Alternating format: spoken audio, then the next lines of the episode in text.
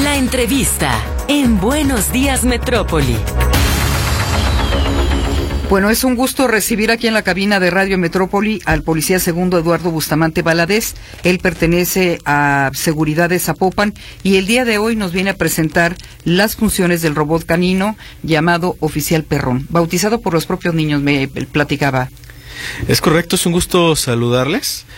Eh, como lo comentabas, eh, nuestro comisario Jorge Alberto Arispe García, eh, preocupado porque Zapopan siempre está a la vanguardia en tecnología, pues ahora nos está apoyando con este robot, el oficial perrón, que como bien lo dijiste, se hizo una votación en algunas escuelas del municipio de Zapopan donde se ha ido presentando, realizando labores de proximidad y los niños, más de mil niños votaron por el nombre de oficial perrón. ¿Cuáles son las ventajas de tener un, eh, un, robot de estas características para el ejercicio de la policía, en este caso de la de Zapopan, pero de sus funciones, de todos los asuntos que atienden día con día, en qué les beneficia? ¿Cómo podremos aterrizarlo para que las personas entiendan la relevancia de este, de este animal? Indudablemente hay muchas ventajas en el uso de este tipo de tecnologías. eh, principalmente está la de salvaguardar la vida de los elementos de los perros que reales que tenemos en, eh, en el escuadrón canino de la comisaría de Zapopan. Pero también realiza otras funciones, como les platiqué ahorita, de proximidad. A los niños les encanta. La idea también es ir cambiándoles un poquito el chip a los niños de lo que es la policía, mostrarles cómo trabajamos, las tecnologías que usamos. Les damos una exhibición de nuestros drones y de los alcances que puede tener el, el los robots de este tipo. Así es, y ya lo, usted lo estaba manipulando en unos momentos, eh, camina, avanza, tiene cámaras, tiene sensores, ¿cómo funciona en la, en la calle, en la realidad? Mira, este es un perrito bastante ágil, un robot muy ágil, eh, camina, corre hasta 25 kilómetros por hora. Uh -huh. La duración de la pila es aproximadamente entre 40 a 50 minutos. Puede subir escaleras, subir rampas, entra en lugares de difícil acceso. Eh, tiene múltiples sensores, tiene ocho cámaras que graban su entorno en 360 grados y esta imagen se puede transmitir en tiempo en vivo a nuestro C5, uh -huh. donde ahí pueden estar eh, los comisarios tomando decisiones en tiempo real de algún suceso que se esté llevando a cabo en, en, tiempo real en la calle. Con base en las imágenes que envía el robot. Así es, con base en las imágenes que están siendo transmitidas. ¿Ya está participando en operativos de manera oficial? Estamos eh, realizando ya las, las últimas pruebas, ya se ha llevado a campo en situaciones reales donde han sido satisfactorias. La verdad se ha comportado muy bien, nos ha ayudado en, en algunos temas para ingresos seguros eh, en el protocolo que realizamos. Uh -huh. Se realizó un protocolo eh, de seguridad para ingresar a sitios donde tenemos la noticia de alguna fosa clandestina, de algún cuerpo enterrado. Uh -huh. Primero llegamos con drones, revisamos si es un espacio abierto con los drones, que no haya algo extraño en el lugar, algo mal posicionado. En el escuadrón ya tenemos este cursos de, de detección de explosivos, entonces ya sabemos qué es lo que tenemos que buscar. Una vez que el dron acaba, el robot canino ingresa, eh, a más a detalle verifica el lugar, ya que verificó el lugar, que ingresó, que no detectó alguna mina, algún explosivo, ya puede entrar ahora sí el binomio canino con su manejador y un perro real, experto ya en detección de explosivos. Y una vez que se termina todo este protocolo, podemos eh, decir que ya está seguro el ingreso ya para que puedan trabajar los peritos, nuestros oficiales, la policía con capacidades para procesar, todo un protocolo ya incluso ya para que hagan su trabajo más seguro, por ejemplo, los colectivos de búsqueda.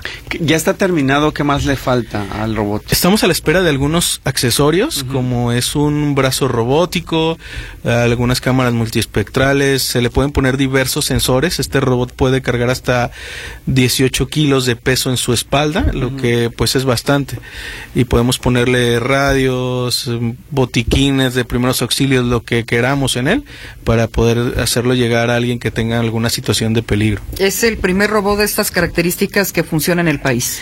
Eh, podría decir que sí, hemos buscado en, el, en, algunas páginas de internet, no tenemos conocimiento de que otra policía municipal tenga este tipo de tecnología. ¿De dónde viene? ¿Quién lo arma? ¿Quién es este, el responsable de este, de este robot? Este robot es de manufactura china pero es de código abierto, que quiere decir que nosotros podemos estarlo programando, haciéndole mejoras y haciéndole adecuaciones que son, este, que nos benefician a nosotros como policías. En C5 tenemos un equipo de desarrollo donde constantemente desarrollamos software, desarrollamos eh, muchas tecnologías que nosotros ocupamos. Eh, se están desarrollando eh, dentro del C5 simuladores de, tiro virtual, todo esto al interior. La idea es que la policía de Zapopan tenga más unidades de estas, ¿no? Sí, por lo menos deberíamos de contar con otro más en caso de que este robot se vaya a algún mantenimiento, sufra algún desperfecto, porque recordemos que son aparatos electrónicos los cuales pues no tienen palabra de honor, pero podemos tener ahí, debemos de tener un reemplazo para el mismo para que siempre esté disponible. Estamos en radio, pero sí me gustaría para las personas que nos están acompañando vía internet, si nos ayudara a manipularlo para darnos una idea de lo que estábamos viendo en este momento y qué funciones está desempeñando. Hace rato que llegó, porque llegó caminando literalmente, vimos que se caía y se levantaba solo. Sí, mira, aquí vamos a hacer un pequeño movimiento. Eh, repitiendo repitiendo ese ejercicio de la caída en caso de que el robot se resbalara por alguna imperfección de, del, suelo, El, robot es perfectamente capaz de volverse a poner en pie. Corre, tiene movimientos pues muy reales. ahí lo vamos a parar en, dos patas para... Ese es como un saludo, ¿no? Ese es un tipo de saludo, el cual se le programa, pero es para demostrar las habilidades que, que el canino tiene. Veo que tenía, vi, al inicio, cuando, no sé si era cuando se estaba activando, que se le encendieron luces. ¿Para qué son? Ah, claro, tiene luces, eh, los cuales podemos eh, programar los códigos que queramos. Podemos ponerle luces azules, rojas, este, los códigos de, de, policía, vamos. Y también tiene una bocina por la cual podemos estar dando órdenes. ¿La luz es como para iluminar el entorno? No, realmente son, este, no, no iluminan, se le pueden ah. poner lámparas, pero es muy capaz, incluso en condiciones de poca luz. Si te fijas, vamos a, dar una vuelta completa. Está lleno de sensores, esos que puedes ver ahí grises y negros. A los costados. Son sensores y esos no requieren luz para funcionar. Si lo, digamos, si esta fuera una zona, ese recoveco que se va al fondo de la cabina fuera una zona de difícil acceso, el robot entraría. El robot entraría sin ningún problema, con sus sensores, podría estar realizando ahí las labores de búsqueda y no pega con nada. Tiene sus sensores activos. Los movimientos izquierda, derecha, atrás adelante incluso es muy ágil si tenemos algo que observar pues aquí podemos verlo de manera detallada con cualquier ángulo que queramos Ustedes tuvieron también, por supuesto, que capacitarse para el manejo de este robot. Sí, es básicamente, se maneja igual que un dron. También para los drones recibimos una capacitación y es prácticamente igual. La única diferencia de estos es que cuando damos la orden para elevar el dron, este lo único que hace es subir o bajar su, su, su estatura. Es todo, pero los controles son prácticamente iguales. ¿Hay posibilidades de que se crezca el escuadrón, que hubiera más unidades, más drones como este, más robots? Definitivamente sí, es algo que debe de ir creciendo eh, a la par que va creciendo la tecnología y no solo con más drones necesitamos buscar equipos más especializados esta es la eh, un ejemplo, es un claro ejemplo. Empezamos con drones, eh, vimos la necesidad de, de recurrir a, de garantizar la seguridad en otros sentidos y bueno, ahí tenemos ahora el primer robot de, de este tipo. Yo creo que es eh, muy importante, sobre todo en este contexto de inseguridad, cuando sabemos que el crimen organizado está llegando a niveles antes impensables. Eh, platicábamos tras bambalinas que hace algunos días fue localizado en Michoacán un, eh, una fábrica precisamente de minas personales. Esto hace muy riesgosa la labor no solo de los policías, sino también de los colectivos que buscan a personas desaparecidas. Es correcto, por eso tenemos que buscar la manera de garantizar ese acceso seguro al área que vamos a trabajar. Y en el peor de los casos, si el, el perro robot al ingresar pisa una mina, pues es un robot, para eso está hecho.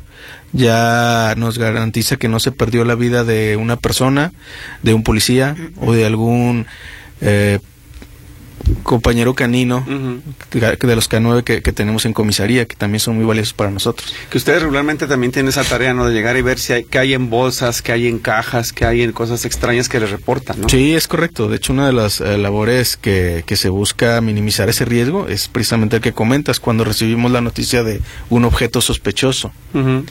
Pues que sea el robot canino el primero que llegue, que levante esa caja, que mueva esa bolsa para poder minimizar ese riesgo en caso de que hubiera ahí algún explosivo con algún sensor de movimiento, con un tipo de detonador que no conozcamos, porque al hacer las, los explosivos de manera artesanal usan infinidad de detonadores para los mismos. Inestables, ¿no? Incluso Muy inestables. Y bueno, creo que, eh, eh, aunque es de la policía de Zapopan, creo que eh, cuesta más de 150 mil pesos el robot. Seguramente eh, la policía metropolitana, la policía estatal, eh, se verá la necesidad de hacer lo mismo que ustedes, de seguir el ejemplo para reducir el riesgo de los elementos policíacos. Definitivamente, es algo que nos ayuda mucho. Yo, el, el precio que requiere es, bueno, cuánto cuesta la vida de Por un supuesto. elemento, cuánto cuesta la lesión de un elemento, la, cuánto cuesta un, un perro real. Entonces creo que el, el, el costo-beneficio sí lo supera bastante. Claro. Ahora, la, en materia de tecnología, ¿cuál es la autonomía de la batería, por ejemplo, para poder estar trabajando cuánto tiempo de manera constante? Hay dos tipos de baterías. Esta dura 40 minutos, pero hay una que, que dura hasta 240 minutos. 200. Entonces es bastante, sí, es como un dron. Se le acaba la batería, la cambiamos y podemos seguir trabajando. Y usted no lo vio, pero le platico, lo venían cargando en una maleta. O sea, es tan compacto que lo pueden mover en cualquier parte. Va en la patrulla sin problema, ¿no? Sí, es la idea. En la patrulla traemos drones, traemos el perro robot, más equipo y todo es portátil y donde se requiera acudemos.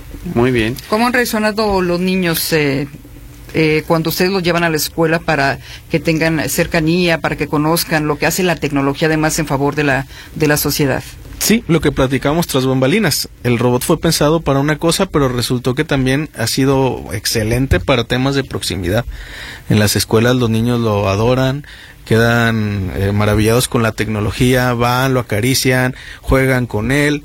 Este, están encantados los niños de, de Zapopan. Acudimos a las escuelas, manden sus oficios y vamos a las escuelas y les hacemos una presentación para que conozcan la tecnología con la que contamos. Les llevamos drones, les llevamos este el perro robot y ahí les hacemos una pequeña presentación en conjunto con la policía escolar y personal de, de proximidad, de prevención social. Que hasta los puede motivar a, a estudiar robótica, ¿no? Ingeniería Claro, robótica. Claro que sí. Ayer fui a una escuela, visité una escuela en la, en la tarde y los niños maravillados diciendo, cuando salíamos, pues que querían ser policías para estar en ese escuadrón.